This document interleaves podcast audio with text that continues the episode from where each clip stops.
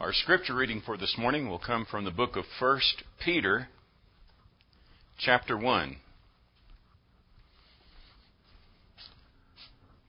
1 Peter, chapter 1, beginning with verse 1, and I'll be reading from the New American Standard Bible.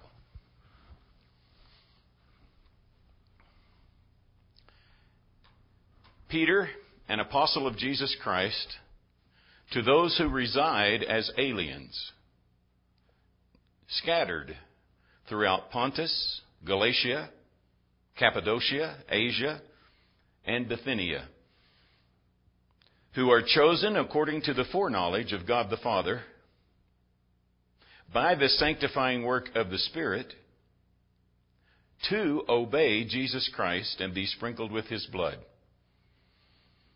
May grace and peace be yours in the fullest measure.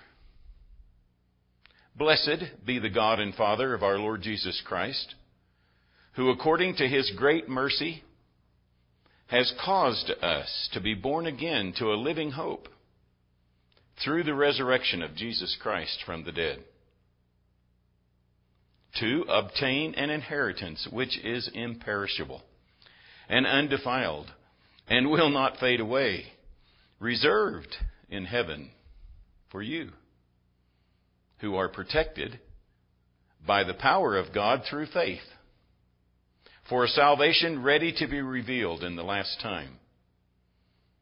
In this you greatly rejoice, even though now for a little while, if necessary, you have been distressed by various trials, so that the proof of your faith, being more precious than gold, which is perishable, even though tested by fire, may be found to result in praise and glory and honor at the revelation of Jesus Christ.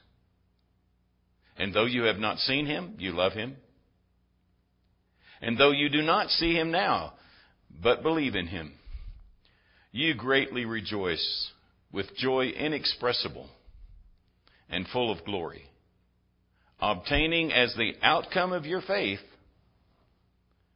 the salvation of your souls. We're beginning today a study in the letters of Peter, 1 and 2 Peter. And I'm not making any promises about how long it'll take me to get through this. Are you a homebody? Do you like to travel? By plane, by train, by car? Are you an RVer? Is your passport current? The title of my lesson this morning is Straying Pilgrims. Peter starts out with those that he addresses. He says, this letter is to those who reside as aliens, scattered throughout Pontus, Galatia, Cappadocia, Asia, Bithynia. That is modern-day Turkey. If you look on a map, all of those are listed within the confines of what we understand today to be modern-day Turkey. Why would Peter address this letter to those who are aliens? I have written out on the marquee, exiles, aliens, strangers, pilgrims. On the flip side of the marquee, this world is not our home. Though these Christians are scattered into a land which is not theirs necessarily by heritage, but by persecution. He mentions even in today's reading the various trials that they are experiencing. Peter's writing a letter to them acknowledging that they don't feel at home necessarily where they are, but encouraging them in their faith to continue to trust in God. To those who reside as aliens. Turkey is a country composed of about 1/4 of the population of the United States. There's 85 million people in Turkey, 335 million in the U.S. The size of Turkey, however, is 1/13 of the land size of the United States. So it's a more thickly populated than we are, to say the least. Modern-day Turkey has very few Christians in it. Of that 85 million, only 300,000 are considered Christians, and of that, only 8,000 are Protestant.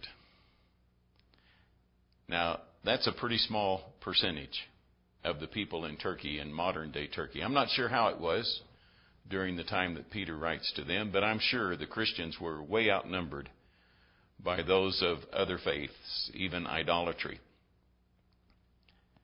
What is it about God's people and being strangers or pilgrims? King David even wrote 1,000 years or so before Christ in 1 Chronicles chapter 29, verse 15. For we are sojourners before you, and tenants, as all our fathers were. Our days on the earth are like a shadow, and there is no hope. That sounds a little bit discouraging, doesn't it? We are sojourners, and this world offers us no hope. Well, this world is not our home, is it? Where is home for you? Is Buena Vista, do you consider BV your home? Or are you just passing through? Perhaps you've been here for a while, but you always have in the back of your mind, I'm going to return to. Where is that? Christians have a hope that is beyond the physical, don't we? But there's a reason that we are here. And as we look at Peter's letter, specifically these first 9 verses today, we understand that providence is involved in the fact that we live where we do. Why are we here? Because we are chosen by God to represent Him wherever we are. According to the foreknowledge, verse 2, of God the Father, by the sanctifying work of the Spirit, to obey Jesus Christ and be sprinkled with His blood. It really doesn't matter where we live as long as we live for God. It's how we live that's important, isn't it?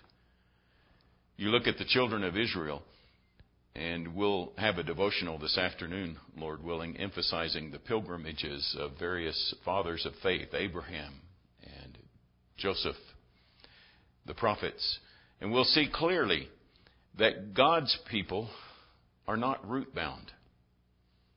They're not anchored to a locale. And in fact, they do their greatest work whenever they are connected to God first and foremost. Here Peter says, we are chosen by the foreknowledge of God. It has always been God's plan for His people to look forward to heaven.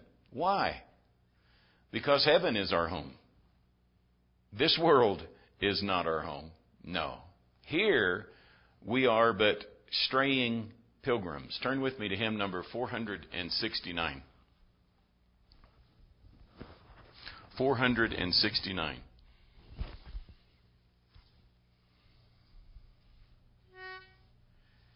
Here we are but straying pilgrims, here our path is often dim, but to cheer us on our journey still, we sing this wayside hymn. Yonder over the rolling river where the shining mansions rise, soon will be our home forever, and the smile of the blessed giver gladdens all our longing eyes. Here our feet are often weary on the hills that throng our way. Here the tempest darkly gathers, but our hearts within us say, yonder over the rolling river where the shining mansions rise, soon will be our home forever, and the smile of the blessed giver gladdens all our longing eyes. Here our souls are often fearful of the pilgrim's lurking foe, but the Lord is our defender, and He tells us we may know. Yonder over the rolling river where the shining mansions rise, soon will be our home forever, and the smile of the blessed giver gladdens all our longing eyes. Just beyond the river, a mansion awaits, doesn't it? Here, in this world, if we keep perspective as we should, and as Peter is encouraging us as he's inspired by the Spirit, we'll see that this world is not our home. We're just passing through. But that doesn't mean we are a people without inheritance. No, we've been chosen by the foreknowledge of God, which we will emphasize next week, starting with verse 10 and following. It's pre-planned, this salvation that God has made possible for His children. It's our insurance policy through Jesus Christ, so that we might look beyond this life to the next. Set apart, sanctified by the Spirit. God always intended for mankind to find himself in God's Son, Jesus Christ. To be able to be forgiven of his sins through Christ's blood. The 4,000 years of sacrifices was all in anticipation of the holy sacrifice of the Son of God upon the cross. According to the foreknowledge of God the Father, by the sanctifying work of the Spirit, to obey Jesus Christ and be sprinkled with His blood. Then in verse 3 he says, it was all part of God's plan for us to be born again. Born into the family of God. We know that Peter emphasizes this later on in chapter 3 of 1 Peter, verse 21. Corresponding to that, baptism now saves you, not the removal of dirt from the flesh, but an appeal to God for a good conscience through the resurrection of Jesus Christ. Once again, the resurrection is referenced. Why?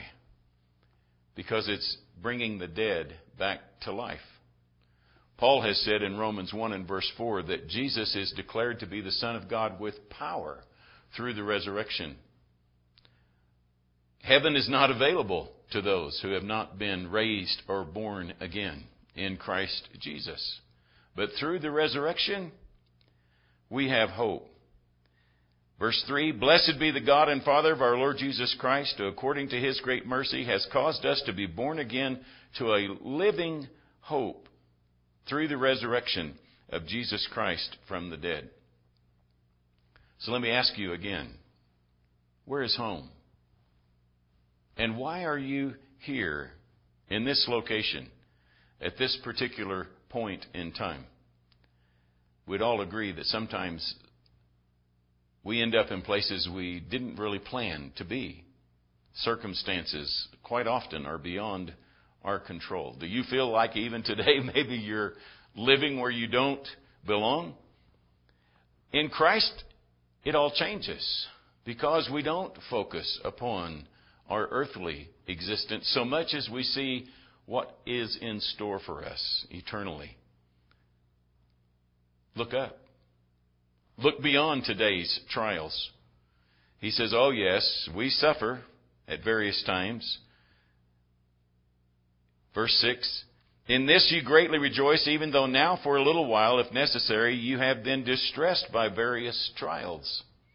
There's an acknowledgement, isn't it, on Peter's part through the Holy Spirit, that life is not always easy, that it doesn't always keep us comfortable or measure up to our expectations. But these trials have a purpose.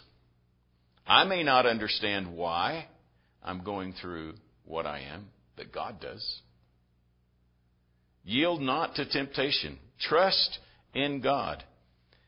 That's the lesson we have to learn. In spite of what we suffer, remain faithful. Remain true to Him. Why? He says it's like a purification process for gold, and we understand that the fires that gold goes through makes it purer, even though gold is perishable. We suffer through various trials or the fire of life in order to be proven true for all eternity. So that the result of our faith, if we'll but remain faithful, can result in the praise and glory and honor at the time that Jesus Christ is revealed to us. I look forward to that day, don't you? Do you think it's going to matter where you are in the world, whether it's in Turkey or in the United States, when Christ returns, when the trumpet blast is heard and Christ descends on a cloud? It's not going to matter, is it? What's going to matter is where your heart is. Is it lodged firmly by your faith in Christ Jesus, having been sprinkled clean by His blood? Whereunto even baptism doth also now save us. What's Peter encouraging those that are scattered throughout a foreign land? They're like resident foreigners. Legal immigrants, certainly, but still ones that are oftentimes more like refugees in a land that doesn't claim them, in a place where they may feel like they don't belong, at a time when they're suffering because of their faith. That's true today in modern Turkey. Erdogan, the president of Turkey, just recently reiterated that he was going to protect Christians. Why did he have to say that? Because there are times when they have suffered through great persecutions, if not periods of annihilation. This world is not our home. David said, looking at God's people, even hundreds of years after the time of their pilgrimage down into Egypt, their wilderness wanderings, being in the land of Canaan for maybe as much as 400 plus years, he still said what? For we are sojourners before you and tenants, as our fathers were. Just imagine with me for a minute the difference that makes in one's attitude about where one lives and the life one is experiencing. If I can accept that we are nothing but passing through, we are but pilgrims, tenants, as it has been for generations, for those who are walking with God and striving to be His people. There may even be a great blessing in not feeling at home in this world, because we know when we get too comfortable, we can be also calloused, cold to the callings of God. Do you like reunions? Times whenever you get to go home, quote unquote, be with family. Truly, home is where the heart is. And when that family is in Christ, it's a great reunion, isn't it? As Peter closes out this section we're studying for today, he says, we need to look forward with grand anticipation to the time when we are reunited with our Father and with our Savior. Look again at verse 7. So that the proof of your faith, being more precious than gold, which is perishable, even though tested by fire, may be found to result in praise and glory and honor at the revelation of Jesus Christ. And though you have not seen Him, you love Him. And though you do not see Him now, you believe in Him. You greatly rejoice with joy inexpressible and full of glory, obtaining as the outcome of your faith the salvation of your souls. We walk by faith and not by sight. But because of that faith, Peter says, anticipate the coming of your Lord. You haven't seen Him. You don't see Him now, but you will. This sounds an awful lot like Paul as he encourages those who are beginning to question their walk with God because of loved ones that have gone on before and thinking that those loved ones have missed out because they've already passed away. As Paul told them, he said in 1 Thessalonians 4, you're not going to precede those who've fallen asleep when The trumpet blast, when the call comes, the dead in Christ will rise first. Then we who are alive will be caught up together with them in the air. How does Peter describe it? As a time of praise and glory and honor. Inexpressible joy. Full of glory. I'm not sure I spend enough time anticipating Christ's return and what that's going to be like. How that will feel. To be caught up in the air. To be with my Lord forever. Just imagine that scene for a minute as you rise, leaving this earth behind, not by rocket propulsion, not traveling to the moon, but traveling to meet your Lord and Savior in the air. As you look down upon the earth, I'm sure that that will be possible. Do you think it will resound within your mind and heart? This world is not my home. I'm just passing through. What sense do you get from what Peter is writing here? Does he know his audience? He knows they're his brothers and sisters in Christ. Does he know that they are suffering and not necessarily feeling at home where they live? In Pontus and Galatia and Cappadocia and Asia and Bithynia? I think so. And it could be that some of them have been raised in those areas and converted to Christ. We know that happened with the Apostle Paul as he traveled through the regions of Galatia and established churches. But the sense is that they've been scattered to those areas, perhaps by persecutions. We think that this letter was probably written in the early 60s, maybe around 62. And that's during the reign of an emperor of Rome who was not kind to Christians. His name was Nero. Nero reigned from 54 to 68.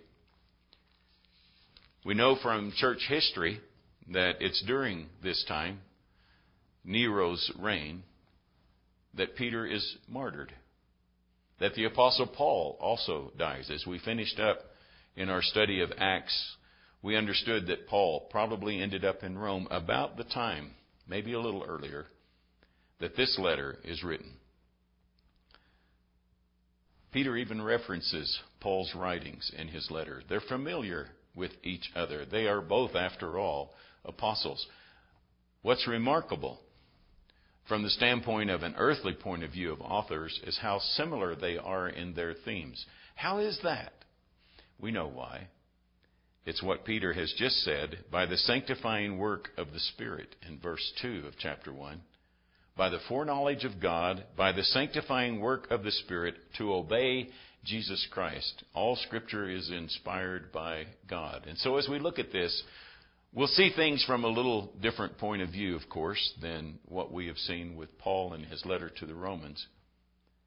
But as we look at Peter, I want us to specifically think about what it is that Peter is outlining, the thing that he is describing for Christians. This life is but a pilgrimage.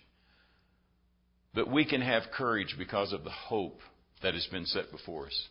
If we'll but trust in God, our faith in Him will deliver us, because we've been sprinkled with His blood to a living hope, to obtain an inheritance which is imperishable and undefiled and will not fade away, reserved in heaven for you who are protected by the power of God through faith for a salvation ready to be revealed in the last time. Have confidence in your walk. Where's home? Why are you here? Do you experience circumstances beyond your control? The key is to resolve to be faithful, to anticipate a grand reunion. Here we are, but straying pilgrims.